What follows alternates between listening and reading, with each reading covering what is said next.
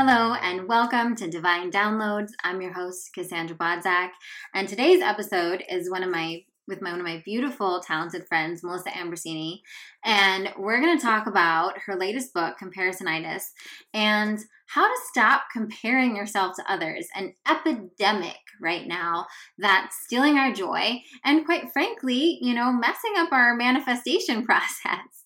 So stay tuned. But before we get going, I want to make sure that you don't miss out on a very special opportunity right now.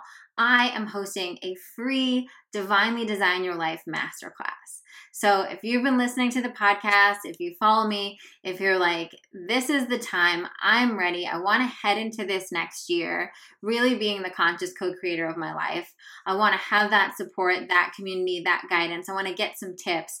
I highly recommend you click the link below, sign up for the free Divinely Design Your Life Masterclass.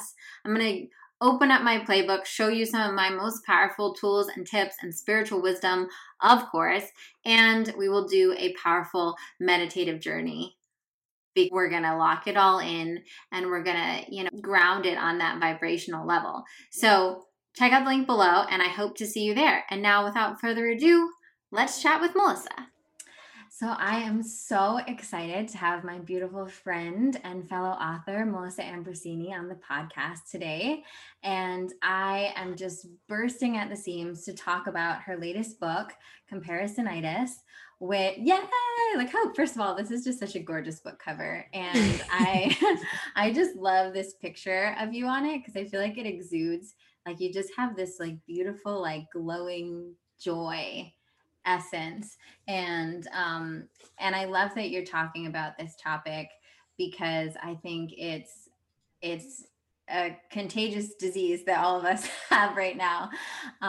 So why don't we just start off with there? Where did your inspiration, maybe a little bit of your background, and I think most of you guys listening may have already known Melissa. She is another beautiful light in the spiritual development world.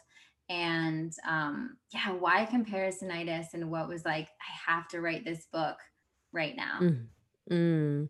Great question. So there was a few catalysts that propelled me forward in writing this book. One of the biggest ones was, and I share this story at the start of the book for those that have read it. For those that haven't read it, I'm sorry, I'm gonna share a story already from the book. But basically, I was sitting on the toilet. And P.S. I love this because I was reading this book as I was pretty much in a similar space with my current book launch. Okay, go continue. I just want to give that caveat. Yeah, I love that. I love that. And we'll talk more about that. But I was sitting on the toilet, scrolling social media, comparing myself to a New York Times bestselling author who had just hit the list again. And I was feeling really crap about myself. Why aren't my books New York Times bestsellers?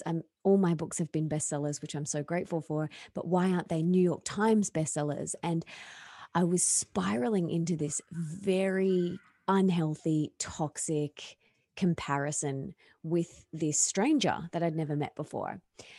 I sat there for 20 minutes feeling really crappy about myself, got up, came upstairs to my office, sat down at my desk, and got an email from a beautiful girl called Kathy, who sent me this long email saying how much my work has inspired her, how much my books have changed her life, my podcast has changed her life, my meditations she does every day, my programs. We'd actually met in person at one of my live events a few years ago, which she reminded me of. And she said, Melissa, you've inspired me so much. I want to write my first book, but I can't stop comparing myself to you. And I was just like, that emoji, face plant emoji. Like, why are we doing this? Why? Because my response to her was, go for it, babe. You're amazing. The world needs to hear your message. You've got so much magic inside you. It's time to let it out. Go and write that book. And I just had this faceplant moment where I thought, holy moly, here I am comparing myself to someone. And at the exact same time, she was comparing herself to me. And it's just something that is so common in our world today, and I think more so than ever because of the internet and social media. And I love the internet and I love social media. However, they are a breeding ground for comparisonitis. And if we are not conscious and aware of it, we can spiral down into that very unhealthy, toxic comparisonitis. And so that's why I wanted to write the book, because I wanted to help people just like Kathy, who had been sitting there comparing herself. I also wanted to share my struggles with comparisonitis, and I wanted to help people. At the time of writing this book, well, at the time of that realization, I was actually writing another book with my husband, and we were just about finished. We had a book deal, a signed book deal. We were 80,000 words in, and I said to him, "That's not the next book." I said, "I've got to write comparisonitis. This is the next book." And I went to my publishers and I said, "Please don't hate me." Right. But I can't write this book next. And we had a signed book deal. I can't write this book next. The book that is bursting to come out of me right now is comparisonitis. And I have such a long, beautiful relationship with my publishers, 3 books in. And they said, "Melissa, we trust you. We love you. We know that your audience is ready for this book. So go for it." So they let me write this book, which I'm so grateful for, and birthed that book this year, which is very exciting. So I also, another reason why I wanted to write this book was because at the time I was also working on consciously conceiving with my husband, and it didn't happen the first go, which I thought it totally would. I was like, yeah, I'm healthy, I'm young, it'll happen first go. And it didn't happen first go. And I was spiraling into a very unhealthy comparisonitis with my fertility journey and calling in our spirit baby and consciously conceiving. And at the time of writing this book, so before writing it and then during the process. And I feel like every time you write a book, for me anyway, every time I write a book, the universe is like, "Okay, Melissa, you want to be an expert on this topic? We're going to put you through the fire and you have to work on what you're talking about." Like when I was writing Mastering Your Mean Girl, they were like, "Right, we're going to bring up your mean girl in every area." When I was writing Open Wide, they were like, "Right, we're going to test your relationship to the nth degree. And then, right, you want to write comparisonitis? We are going to put you through the fire with comparing yourself." I second all of this as well for all of my books. It's an initiation. It's an initiation. Exactly. The universe is like, "Okay, babe, you want to be an expert on this? I'm going to put you through the fire." And so that happened. And then also, when I was doing research on comparison, and the effects that this was having on our mental health, I discovered that, comparing can lead to anxiety, depression, panic attacks, and also suicidal thoughts and suicide. And a couple of years ago, one of my girlfriends took her own life, and it was so challenging. And she really struggled with comparison. I've got full goosebumps. She was the most beautiful girl, like inside and out. She was stunning. She was kind. She was so intelligent. She had everything going for her, everything. Yet in the middle of high school, so around that 15 age, she got very badly bullied. And she started comparing herself to other girls, and she really struggled with that for a long, long time. And to the point where, it got too much for her, unfortunately. And so that's another reason why I wanted to write this book. And I have a daughter now, and I don't want her to compare herself. I look at her and she is pure, unconditional love. She is just a miracle. And I think, what if she started saying to me, "Mummy, you know, that girl is prettier than me, or that I just would be, you know, like, no, I don't want anyone to experience that. And so this is why I had to write the book. We need strategies.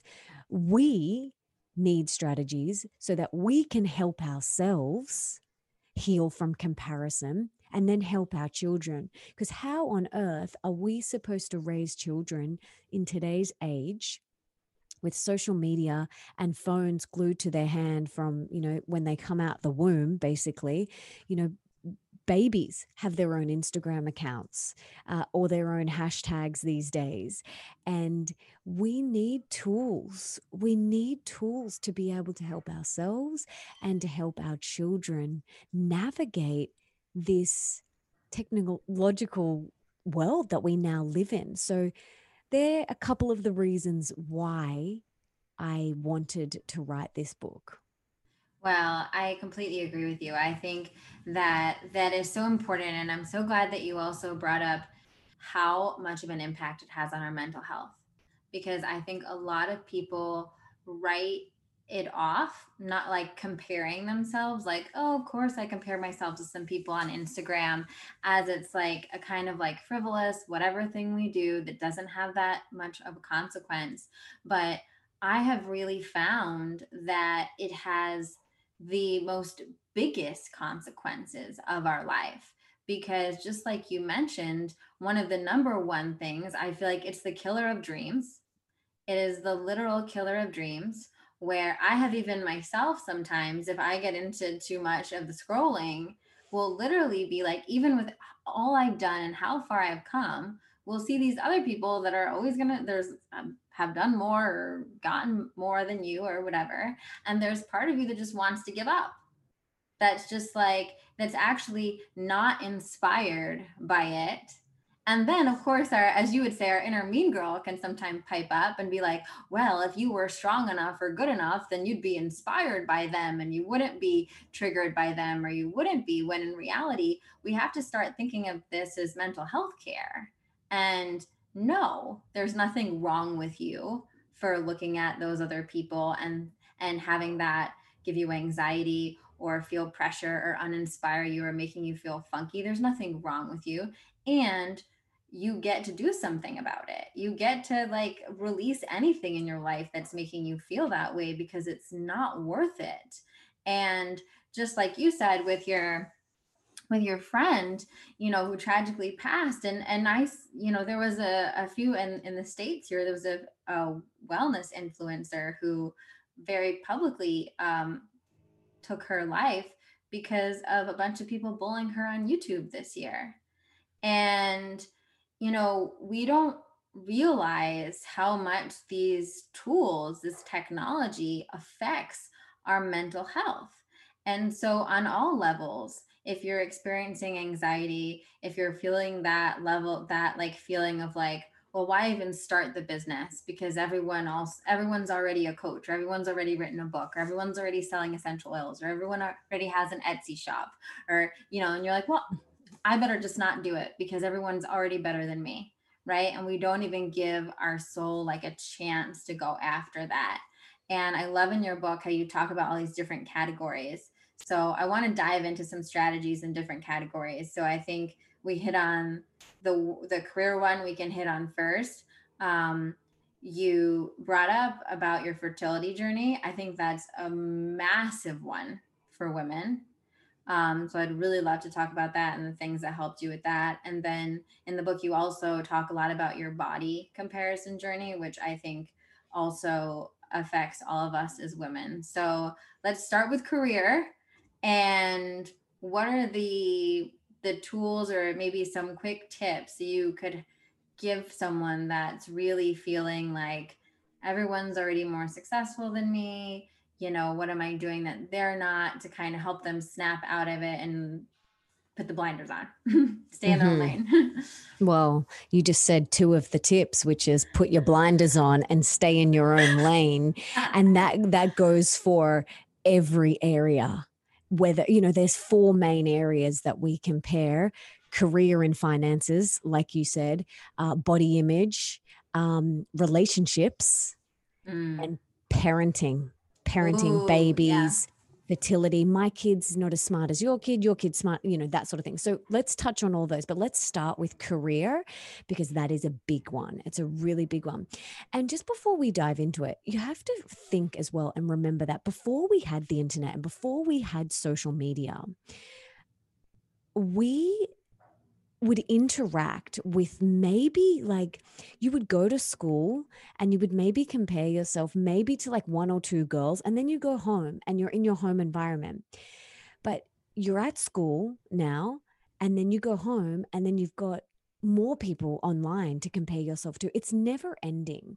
And so we need this, we need the tools and we need the strategies.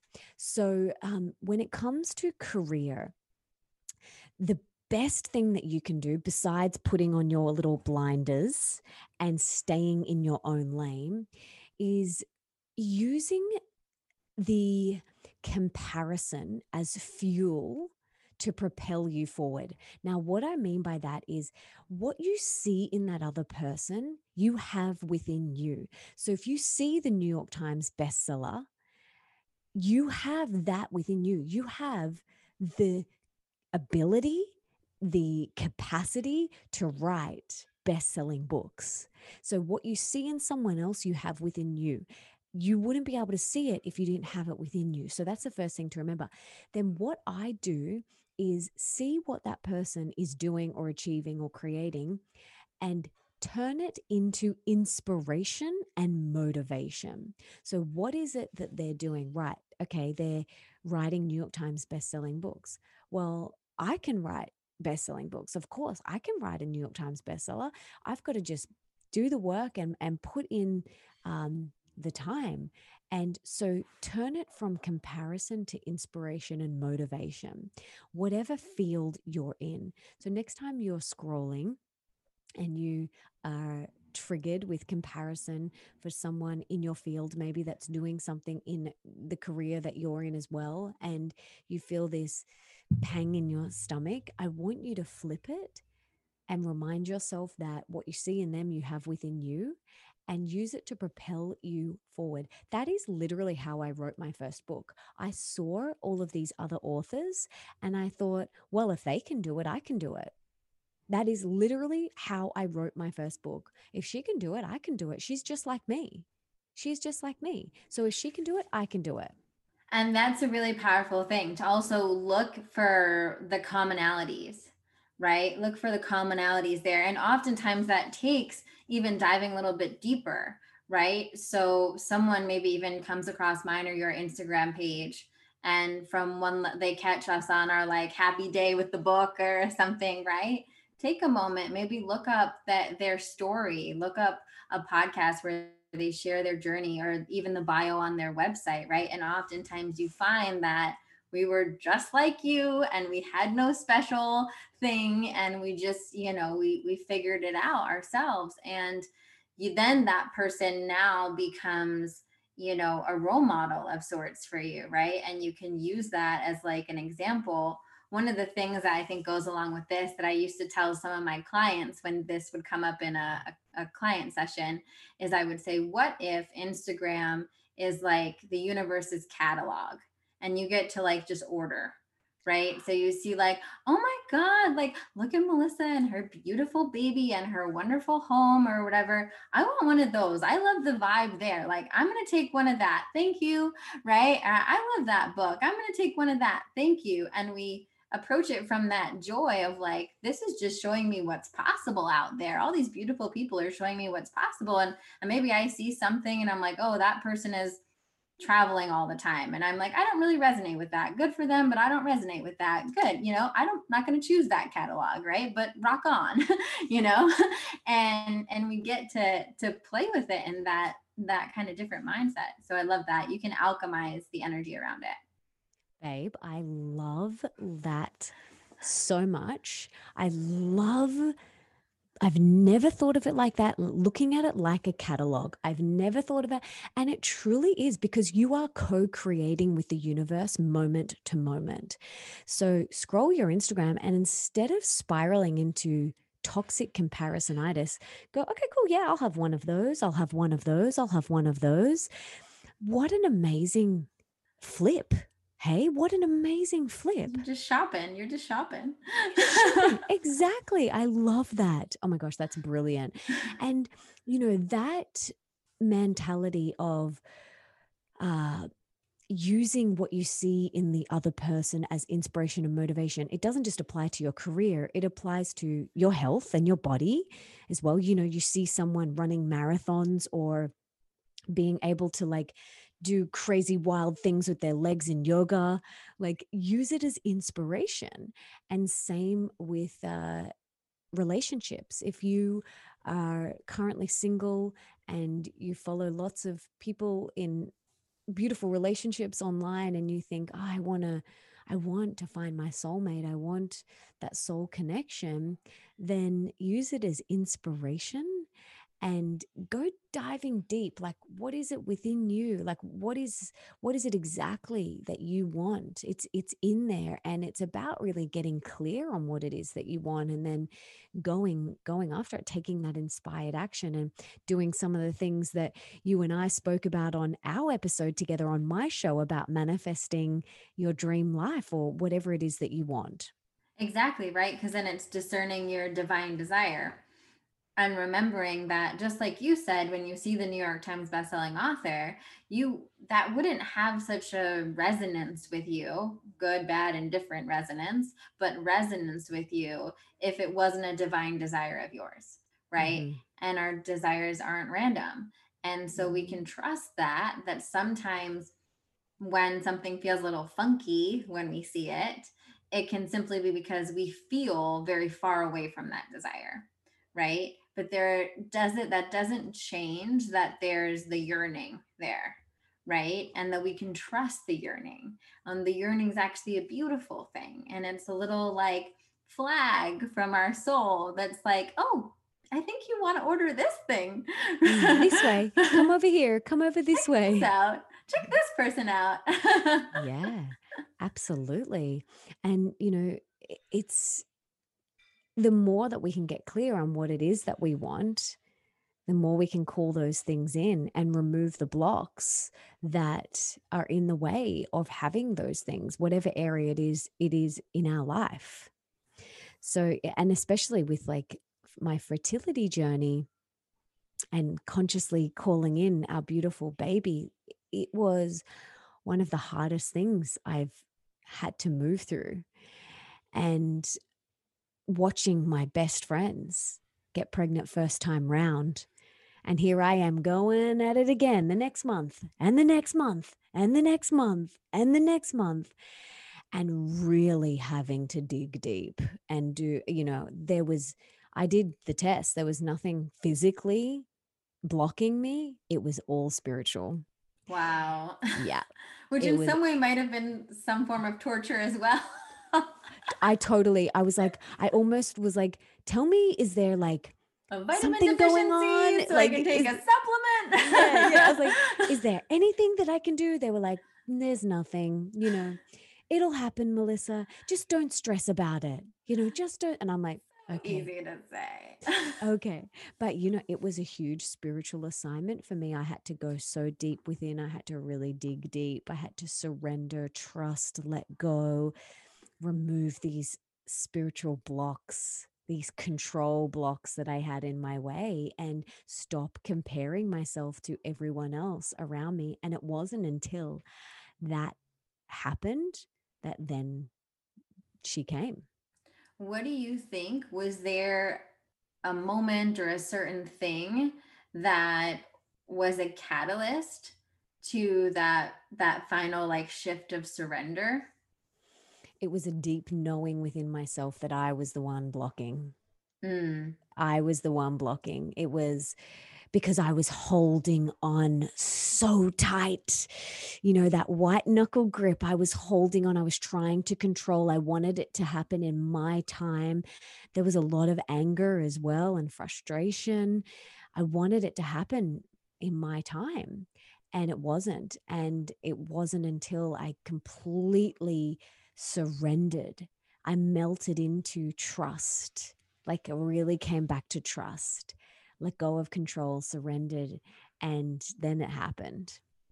I think that's so powerful because one of the things I think I say this in the book, we might have mentioned this on your podcast as well. I love how overlapping these two topics are, because I really believe that just like we said, when you have a desire in your heart, you wanted to be a mom, you knew that was like something that you were called to do, right?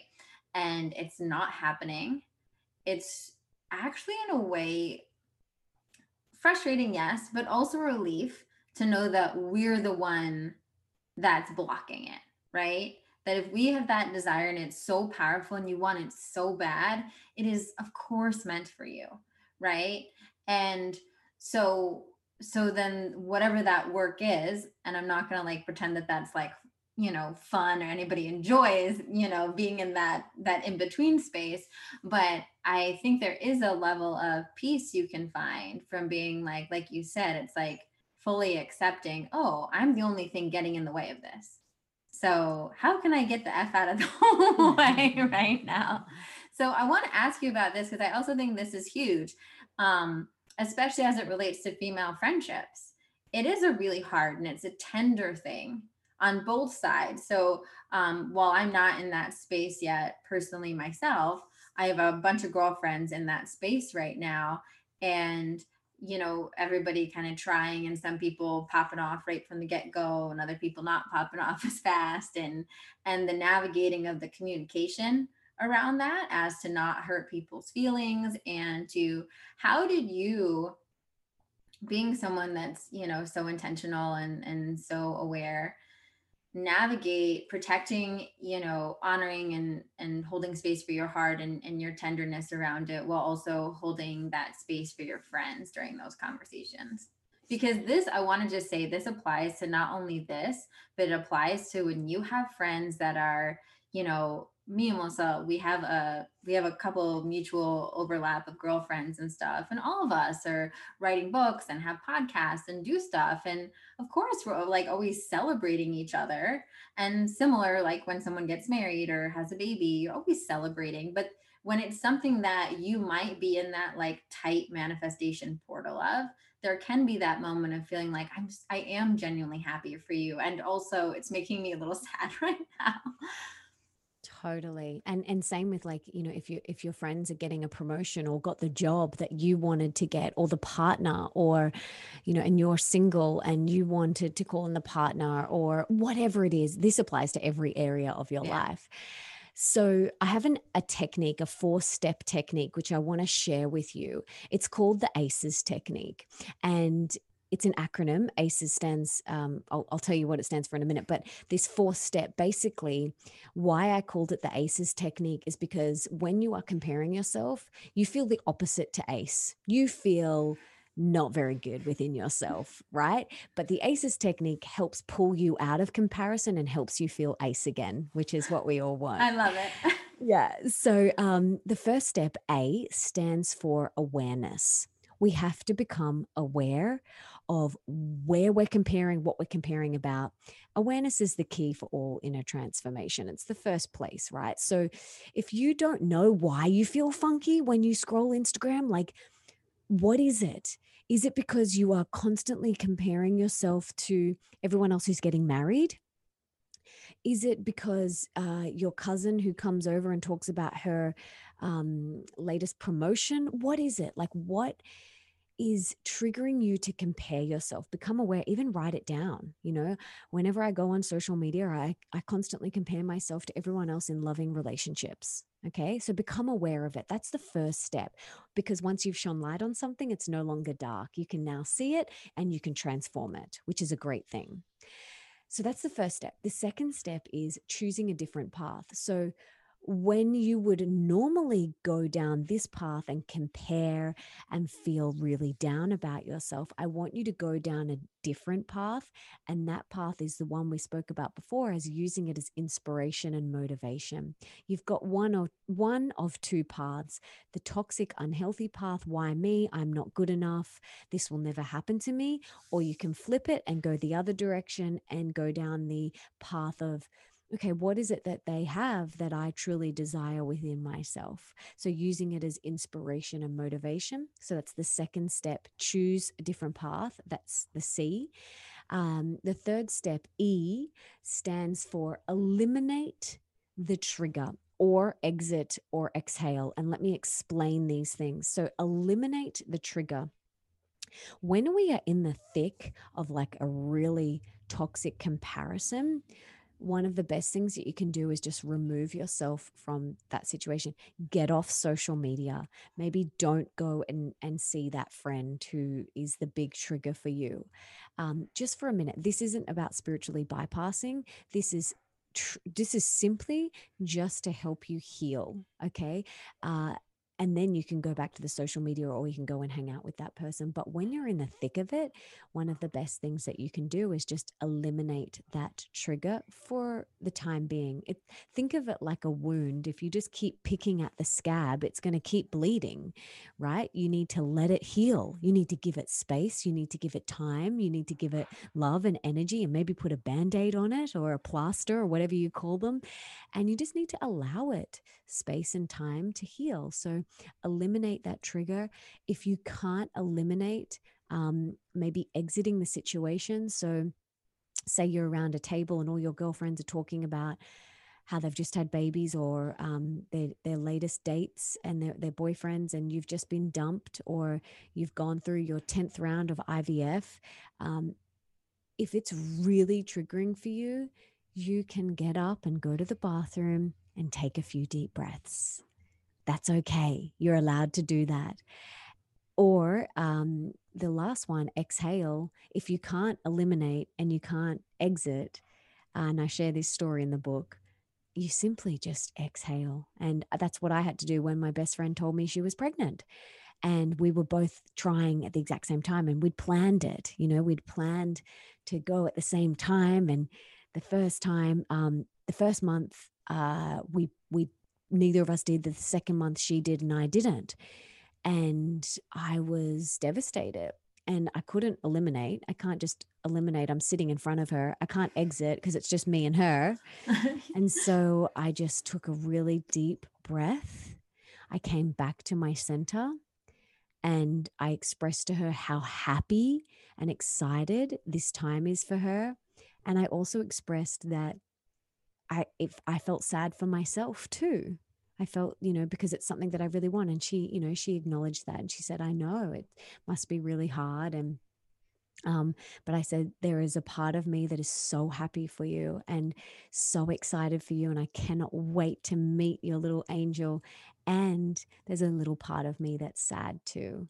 But that's got nothing to do with you, you know, and just explaining that. So the third step, E, stands for eliminate, exit, or exhale.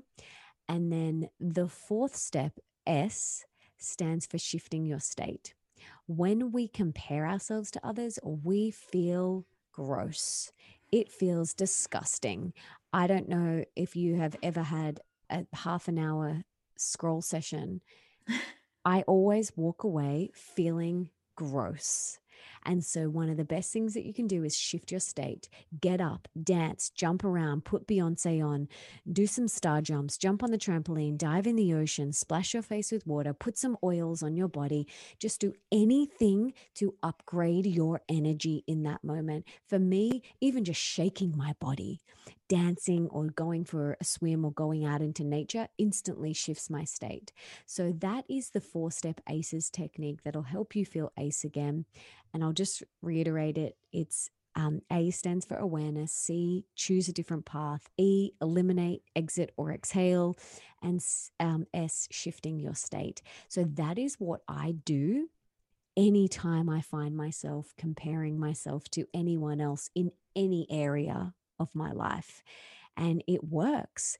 And it's not about just thinking positive and going, oh, that's great that they have that and I can have it too. Like, we've got to work through it. You know, we've got to really dig deep and remove the blocks that are within us. And this technique really has helped me, and it's helped so many people now that the book's out, and my clients as well. I love that. And I agree. It's about processing why you're getting triggered, which is, you know, the first 2 steps is really looking at it and choosing to see it differently. And I really love step E, because I think that, you know, like we were talking about before, I really think it's like mental health care. And it's important that we can honor ourselves in those moments and give ourselves, like you said, even if it's like, I think you say in the book, like, you don't have to tell anybody why you're going to the bathroom. You just go to the bathroom. No one needs to know. Not to be like, oh, everyone's talking about their new raises, so I'm going to go throw up in the bathroom. No, it's like, no, I just have to pee. No one needs to know. And you just go in there and you just sit with yourself, and you have, that gives you that moment to actually be like, okay, why am I feeling triggered right now? I'm feeling triggered because I really have been manifesting that new raise and everyone's talking about their money or whatever. And I think that's, those moments are the moments where we get to be our best friend, right? Because as much as we all have best friends and amazing partners, you are your best friend. Like you, it's you and you in this lifetime, right? And in those moments where we allow ourselves to hold our heart, you know, and to allow ourselves those tender moments. And for anyone, you know, I love that you said that. This is, it's not spiritual bypassing, it's mental health care. And in those moments, especially if someone is feeling extremely anxious or depressed or, you know, in a spiral of comparison, just get off Instagram for a week. Just get it off. You don't need to like win. Don't try to win some award by pushing through. Give your, like you said, give yourself that, give that wound some time to heal, let yourself recenter, let yourself ground. And then when you enter it again, you can enter it a little bit more consciously. And there's, you know, as far as the Instagram stuff goes, or even the friend stuff, like it's okay to eliminate things from your life that consistently don't make you feel good. So if there's someone that you've tried to go through the whole thing with, and, you know, just some mythical figure online or whatever, and you're like, I just can't shift it. Every time I see her, she makes me feel like crap about myself or my body or my life or whatever it is in some way. It's not her fault. You know, we're not making her a bad person, but there's also nothing wrong with you unfollowing that person right now, right? If that's what's in your highest mental good. 1,000%. It's essential that we set healthy boundaries for ourselves. And that includes healthy boundaries with social media. It's very important. There's a whole chapter in my book on social media, an entire chapter dedicated to it. I know for me, I really do well when I set healthy boundaries. In every area of my life, with my relationships, with work, and especially with social media. So there's a couple of things that you can do, and I'll share a few of them from the chapter. One of them is doing a social media detox. You know, it's really important to do that. I take almost every Sunday completely off social media, and it feels so good. It feels really, really good. And sometimes Saturdays, I'll do the whole weekend off as well. And it's amazing. I just love it so much. And I also, another thing that I do is I set a time limit. I've got an app limit for Instagram, and you can do it for each app if you want to. I don't have Facebook on my phone. I don't have Twitter on my phone. So I don't need to put limits for those. But for me, Instagram is my app that I use most. And so I give myself a time limit, and then it locks me out of it. And, you know, I'm done for the day. That's it. There's no more going back in. And that works really well for me, because I share in the book that on average, we spend 6 years of our life on social media. Oh my gosh. Isn't that terrifying? Okay. So when I was researching the book and I discovered that, I asked myself, am I happy with that? Do I want to be that statistic? And the answer was a big no. I do not want to be that statistic. And so I made a conscious effort to put the app limit on my phone and to honor that. And it feels really good in my body. And, you know, now having a newborn baby, I do not go on my phone in front of her. That's a huge thing for me. I don't even want her to see me pick up my phone. My phone is, when she is awake, my phone is out of sight. It's not in her, in the room where we are or in the lounge room. It's away from her. It's always on airplane mode. And then I do whatever I need to do on my phone when she's asleep, out of her sight. I don't want her to see me working on this thing, and for her to think, what is mummy playing with that's more important than me? Why is mummy doing that? That is that more important than me? No, I don't want her to think that. So we've set some healthy boundaries, and my husband as well. And he thinks it's amazing and he honors them as well, which is really great. You know, and when we have people over, you know, we encourage them as well. We're like, oh, would you mind, you know, popping your phone on silent, or, just popping it out of eyesight. I just don't want her to see them. She's going to get exposed to them, of course, but as much as I can in our home, I really want to minimize the exposure. And just for me, those healthy boundaries around my phone and around social media have helped me so much. I cannot tell you how much it's helped me and my mental health. Oh my gosh. And just even what you're saying about how you're doing it around your daughter, just thinking about how that, for those who don't have children, you make that influence on your family, on your partners, on your friends. Like if you go out to a lunch and, you know, both of us are on social media, we have like social media business or whatever, right? Part of our business. And, you know, if there is something, if I'm like going out with someone else that also is going to Instagram something, you know, we make it a thing to be like, let's just get it over with at the beginning and then hide our phones.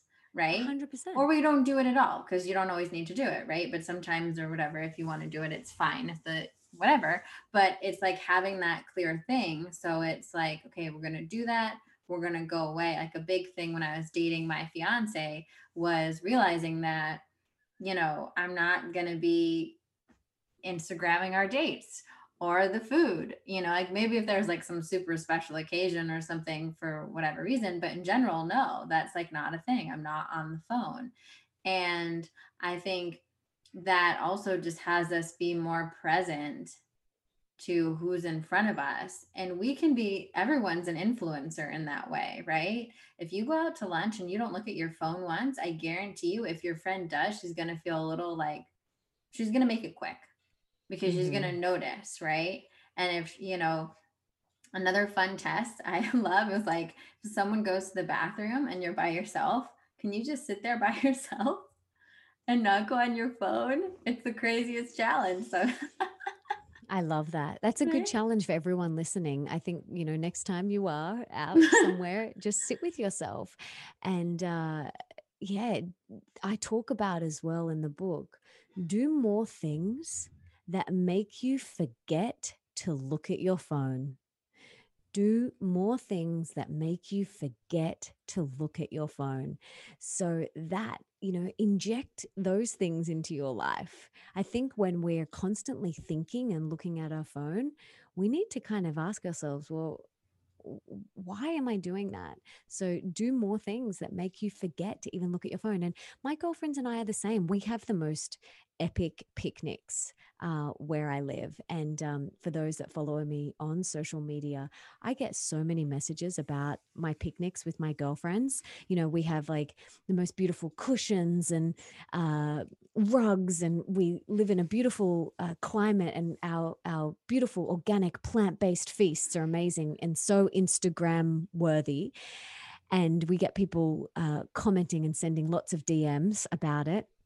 And so when we catch up, we literally, you know, we'll display all the food, and because we love beauty, and we'll all, you know, do a little video, and then our phones are on silent or on airplane mode and they're out of sight. None of us are on our phones. We are so present with each other for the next, you know, 3 or 4 hours, however long it is. And we're just there. And I think that's a really beautiful thing to do. And, you know, whenever we go to dinners or lunches or have people over, most of our friends don't do this, but if they ever do, put their phone on the table, I'll say to them, is it okay if I just pop your phone over here whilst we eat dinner? Like, I don't want to see a phone whilst I'm having dinner. And for me, it's an energetic thing. Like, I look at my phone and it's an energetic thing. You know, it's got a different energy to, say, looking at a crystal. You feel different. You look at your phone, you feel different to looking at a crystal. And so for me, having my phone out of sight as much as possible, putting it in a drawer. My phone is always on silent, and most of the time it's on airplane mode. And, you know, when I first had my baby, I was using my phone a lot because I was making note of when I was breastfeeding and how long I was breastfeeding for and which breast I was breastfeeding off and, you know, things like that. And I realized, like, I was like, my phone, I'm carrying my phone and my baby everywhere. And that felt really gross for me. And so I asked my dad, I was like, Dad, do you have an old watch? Like, I just need to know the time and I need to know roughly how long I've been sitting breastfeeding for. And he just gave me like this old school, watch, like that was on a pendant really. And he said, yeah, I found this. And I was like, great, can I have that? So that just sits next to me in my breastfeeding chair now.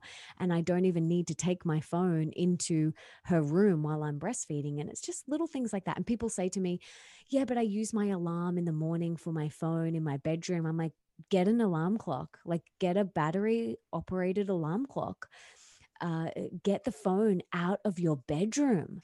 Get it out of your bedroom. Like that's a big one, another big one for us. And it's just these little things that you can do, these little healthy habits that really make such a difference to your mental health. And yeah, like I said before, just do more things that make you forget to even look at your phone. Absolutely. I love that. And I feel like for me too, it's like a sense of freedom.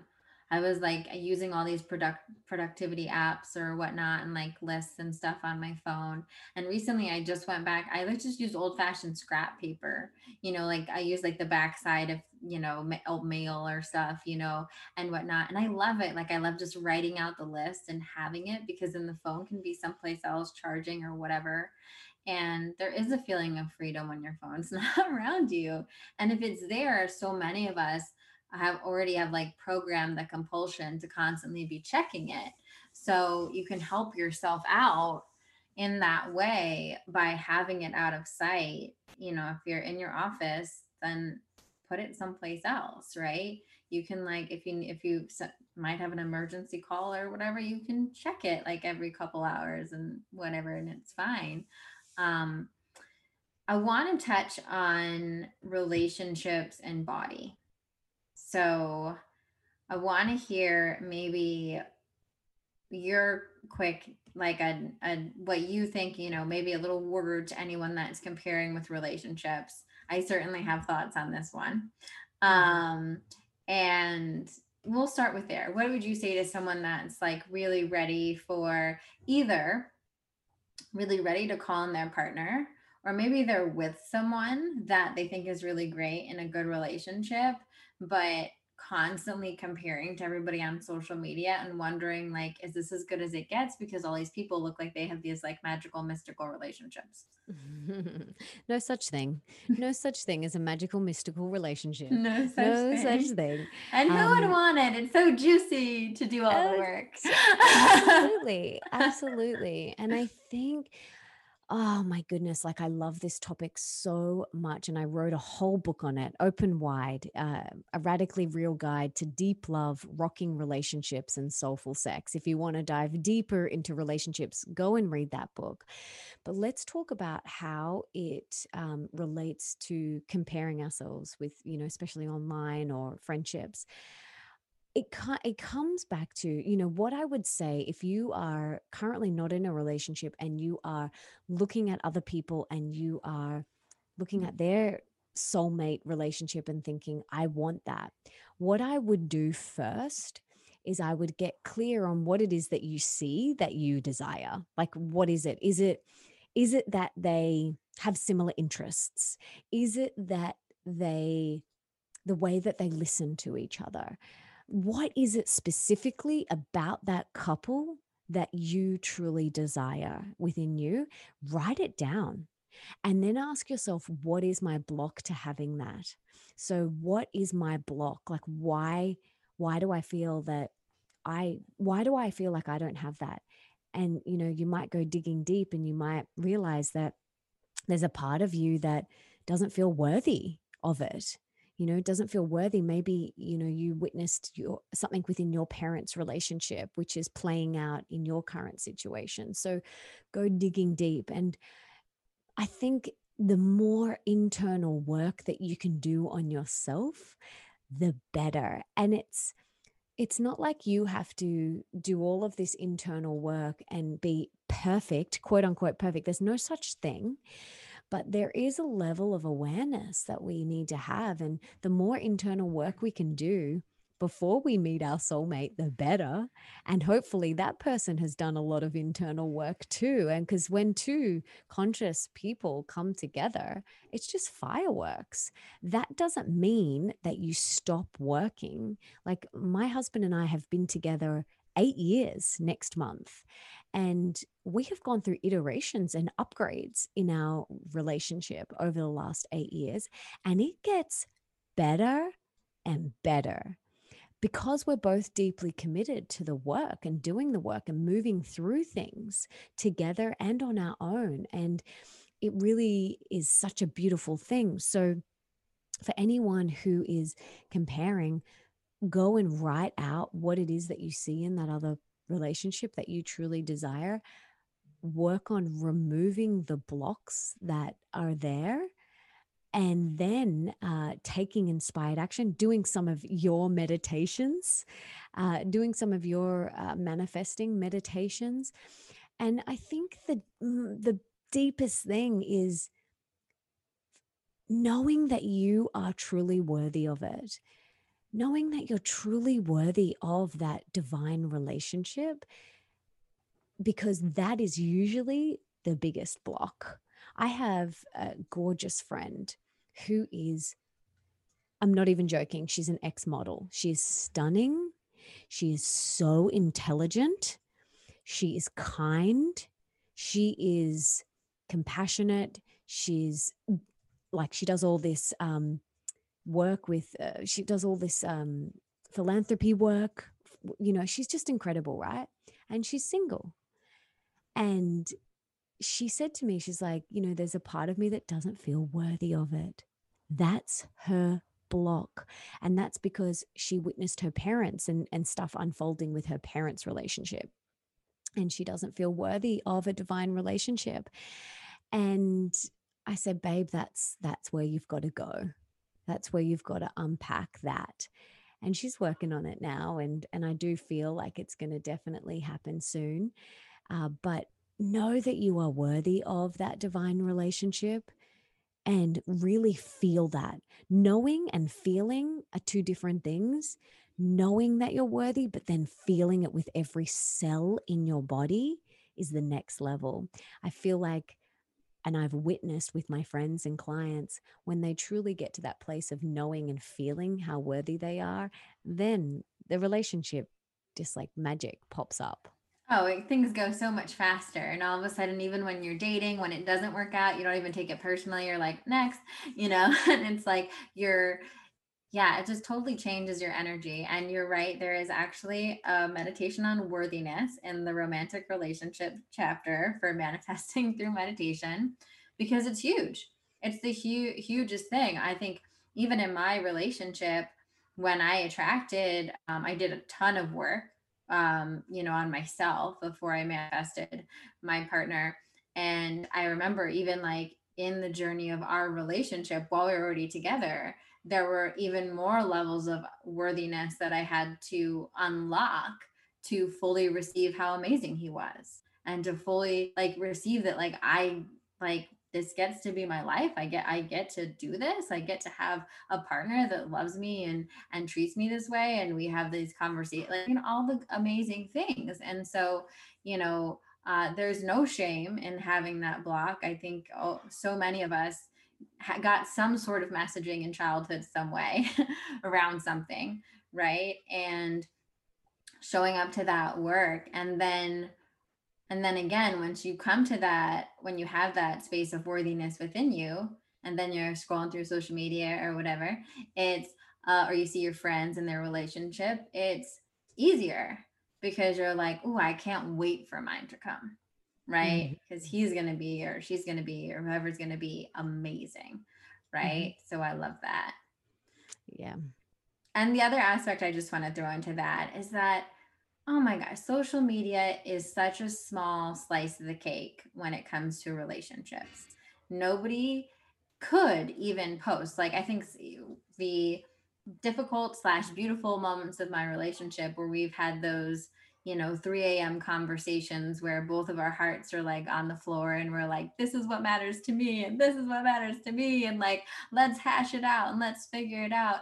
Like, those never make social media, it's the highlight reel. Cause we're in it, cause we're doing the thing, no one's posting in social media when their partner's driving them insane because they forgot the laundry for the 7th time this week, and they're just like, can you just get the laundry or whatever it is? Like, nobody's posting that. Why? Just because who thinks to post that kind of thing? You're right? In the moment. But you're in the moment. And so, it's just realizing that relationships, just like friendships, you could think about it like friendships too. Friendships are so multidimensional. There's no way you could post a picture of your best friend and fully encapsulate the entirety of your friendship. Romantic relationships are no different. So just know that is exactly what it is. It's just a picture and it's a moment and it's something that they want to celebrate. And of course, but that doesn't mean that they don't go through the whole ups and downs and highs and lows. 1,000%. And remember that social media is the highlight reel.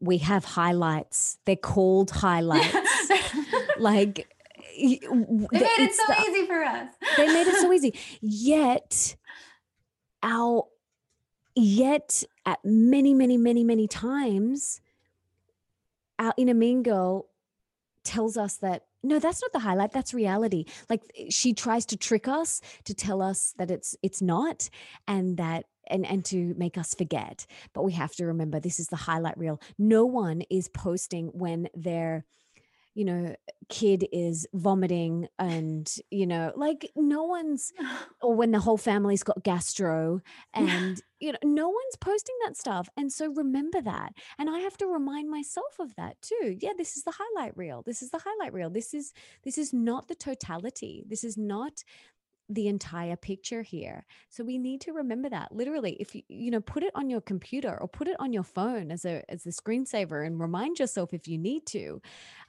because it's so important that we remember that. Yes, for sure. Okay. So last topic, the body. What do you say to someone who is struggling with body comparison? Again, come back to what we said at the start. What is it that you're comparing? What is it? Is it their strength? Is it their glowing skin? Is it their energy? Is it the way that they can pull their leg over their head in yoga? Like, what is it exactly? And then use that as inspiration to propel you forward toward your desires. So that is really an important thing that we need to do, is get clear on what it is, and then, use it as motivation and inspiration in a healthy way. Take yourself through that ACEs technique as well, and don't let it spiral you into toxic comparisonitis. And how do we know when we shouldn't maybe be using it for inspiration, right? Like, both me and you have been, dancers and in the arts and stuff like that. And even before social media existed, and I was thinking about that when I was reading your book, because I too was in a very similar situation where, I was auditioning and people are constantly judging your bodies when you're a dancer, you're an actress. And this was pre-Instagram and Facebook, believe it or not, that was a time, guys. And that still very much exists. And now it exists on crack now, thanks to Instagram.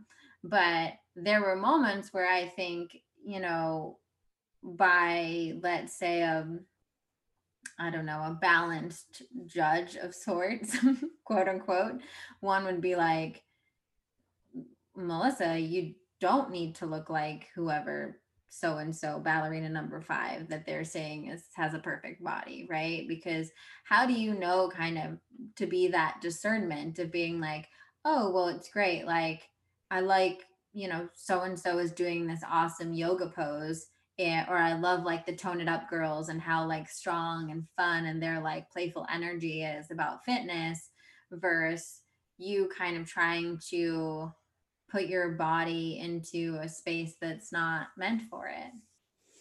It comes back to a deep sense of self-love and respect, and what we were talking about before, worthiness.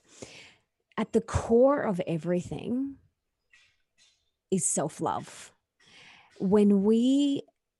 So instead of looking at these people and going, oh, okay, I want the abs, or I want the flexibility, or I want the energy, you seeing it as inspiration, motivation, and then coming back to, and I love myself so much.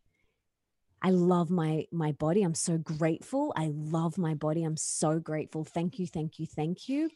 And I love how clear her skin is. I wonder what she eats. Like, yeah, I'm really curious, like almost looking at it with a curiosity, or I love myself so much, and she is so flexible. I really want to, you know what? I'm going to get back into going to yoga. I really would love to be able to do a handstand and bend my leg back like that too. I just think that would be so awesome and such a cool party trick. It's something that I want to do, or I want to run that marathon or whatever it is. But it's coming from that place of self-love as opposed to self-loathing. Self-loathing is, I see that other person with the abs or the skin or the energy, and I can't have that, and I'm not good enough, and I'll never have that. That lack mentality, that is self-loathing. And then coming from a deep place of self-love is, yeah, I love her energy or her skin or her abs. I love myself too, but I'm going to use that as inspo to get back to the gym or to get back to yoga classes. So the real question is, do I love myself? How much do I love myself? How much do I need to go and dial up my self-love? And that is what we really need to look at. We need to go there. And that's not always comfortable, and it's not always easy to have a conversation with ourselves and say, well, okay, where do I feel like if self-love, if I'm on a scale and I love myself as a 10 and I loathe myself as a 0, where do I sit right now? Where do I feel I am on the scale? And be really honest with yourself. And if the answer is 3 or 4 or 5 or 6 or 1 or whatever, what do you need to do to get to that 10 where you are overflowing with love within yourself? What do you need to do? What blocks do you need to remove? What inner work do you need to do? Maybe there's some inner child healing stuff that needs to be done. This is where coaches and therapists and counselors can be really powerful, supportive mirrors for you to have a little conversation with and unpack it and move forward so that you feel like a 10 out of 10 on the self-love scale. That's where we really need to go. And I think about, imagine a world where we all felt like 10 out of 10, like overflowing with self-love. Imagine we would be so much more kind to each other. We would live in such a different world. And I think we need to work on our self-love. That's where we need to go. Yeah, I love that. And you talk about that in the book. You talk about really tuning into the things that you love about your body, which I also really second. I also have a book called Eat With Intention, which was about my journey with loving my body and all that. And I think you hit it on it in Comparisonitis in the body section, where you talk about finding those things you can find the gratitude about in your body, right? Like being grateful that your eyes can see, or if you like your hair, or, you know, just like that you can dance with your legs, you know? And I call that like authentic gratitude. And sometimes, especially around our body, you know, if that, we all have an area maybe that we don't love as much as another area that's a quote unquote problem area as we've felt over the years or something, right? Something we're more self-conscious about. And when you're beginning your journey, don't try to force yourself to love that area right away, but you can love your body as a whole. Mm-hmm. And that area will receive that love, right? Mm-hmm. You can love like the energy you have, or the way that you're able to dance with your kids or hug your partner and all of these things. And I also do have a meditation for that. Yes, all the ones. Oh, but yeah. It's so important. It's so important because, and then I also think, you know, this area, while you're doing that deep self-love work, this is an area where you get to do the E, right? And if there are certain things that you need to avoid to keep your mind in a beautiful space during that, and there are certain people that, you know, it's like you're still working on that self-love muscle, and that person is not facilitating that work, it's okay. There's mm-hmm. nothing wrong if you need to, you know, for me on that journey back in the day before Instagram, that was like, I went on like a magazine hiatus, mm. you know, I stopped looking at magazines because that was one of the things that was comparisonitis before Instagram existed. Yes.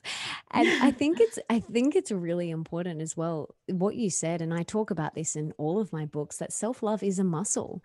And the more you strengthen it, the stronger it's going to get. It's like the more you do squats, the tighter your butt is going to get. The more you flex your self-love muscle, the stronger it's going to get.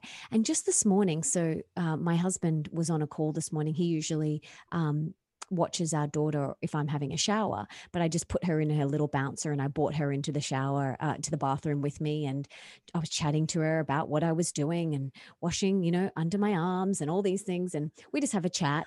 And she just watches Mama. And then when I got out of the shower, I was drying myself, and I have this beautiful Ayurvedic Abhyanga body oil. And so I put a little bit in my hand and I said, I'm going to, you know, it was going to moisturize my body. And so I started at my feet, and as I'm doing it, she's watching me. She's a newborn baby. And I'm saying, thank you, legs. I love you. You're so strong, legs. Thank you for carrying me through the day. And I'm so grateful for you. Thank you. I love you, legs. And then I got to my belly and I was like, thank you, belly. I love you. And thank you, breasts, for providing milk for my beautiful daughter. Like, I want her to be programmed with that stuff. So I do that most mornings when she's in there. If she's in there with me, watching me, I want her to see a mama who is confident in her body and who loves her body, because I haven't always. And I think it's such an important thing that we embody within ourselves, because what we embody, we teach our children. Absolutely. And I think that that's a really powerful self-love ritual, regardless of if you have a little one in there watching you. I think it's amazing to be doing that with your little daughter. But yeah. Even, you know, when you're by yourself, one of, you know, something I think is great is even when whether you're washing or you're shaving or you're moisturizing, taking that moment to just have some gratitude for every inch of your body, and just thank you for all like working and being alive. And, you know, it's so amazing. And it is, you know, we send that message to everyone in our life. Right. Yeah. And, you know, I have a stepdaughter and she's 10 and she's going through, you know, the changes mm-hmm. and, you know, I was so proud of myself the other day because my fiance told me, he was like, you know what she asked me the other day? She was like, why is Cassandra so comfortable in her body? She doesn't care what anyone thinks. And and I was like, mission accomplished. Yeah. And, you know, of course we all know we're human, right? But it is like having someone else around, right, that you know is like impressionable eyes, I think is such a gift, right? It's so, you know, important to me that she gets that message, right? That for me, whether it's like, you know, I'm wearing my pajamas or whatever, making breakfast and something like that. Like I like, and my hair will be crazy. You know, I look like I just woke up or whatnot. And, you know, my fiance will maybe joke about something and I'll be like, I'm a beautiful goddess. Mm-hmm. And, and she like, and which they soak it up, right? They soak it up. And, you know, and because I think, you know, I hope that one day when she's making breakfast and like a t-shirt and shorts and kind of looking like a mess, that she too can be like, I'm a beautiful goddess. You know, you know, we get to give that gift. And right now, even if you don't have a daughter or a little lady eyes around you, you know, you get to give that gift to your younger self, right? Because so many of us didn't have that experience growing up and we didn't learn that, but we get to teach ourselves and we get to mother our inner little girl that still needs that reminder that she is a goddess and she's beautiful regardless of how she looks. Absolutely. And our sons too, not just girls. Absolutely. The men, I think the men need it so much as well. And we don't talk about it as much, but being that comfortable role model and being someone that's happy about their body and happy and looking to be healthy and improve it and do all that at the same time is just so important. Melissa, this has been such a pleasure. I don't want to steal any more time away from your darling little daughter, but if you have any last parting remarks you want to share with anyone before we go, and then let us know how everyone can find you. And of course, there'll be all the links below so you can get your hands on Comparisonitis and all of Melissa's stuff. Thank you, hon. I just want to remind everyone that they are a miracle. There was 1 in 400 trillion chances that you were born. 1 in 400 trillion that your parents, sperm and egg, came together and created you, and you came through the portal. Like, if that's not a freaking miracle, I don't know what is. And I want to remind you of that. You are a miracle. You matter. Like, you're here on earth at this time, in this time, space, and reality. And that means that you have something to share. You matter. You are unique.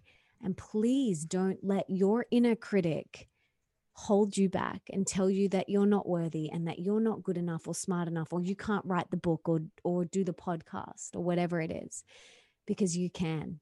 You absolutely can. Don't compare yourself to anyone else. Get clear on what it is that you want and then take inspired action to make it happen. Amen to that. Thank you. Thank you. And I was just going to say, and yeah, come and check out the book and my podcast. It's called The Melissa Ambrosini Show. Super easy to remember. And come and tell me on Instagram at Melissa Ambrosini what you got out of this episode. I absolutely would love to hear what you got out of it, and check out my website, MelissaAmbrosini.com. And I've also had the beautiful Cassandra on my podcast. So go and listen to that episode. It's all about how to manifest anything you want in your life. And it's such a great episode. So go and check that out. And thank you so much for having me, honey. I've really loved this conversation. Of course. This has been amazing. Yes. I love that we got to do a double feature. So you can double down on both of us. And this was just a delight to connect with you. And thank you so much for sharing your wisdom with the world. It so needs it. Thank you, honey. Yay.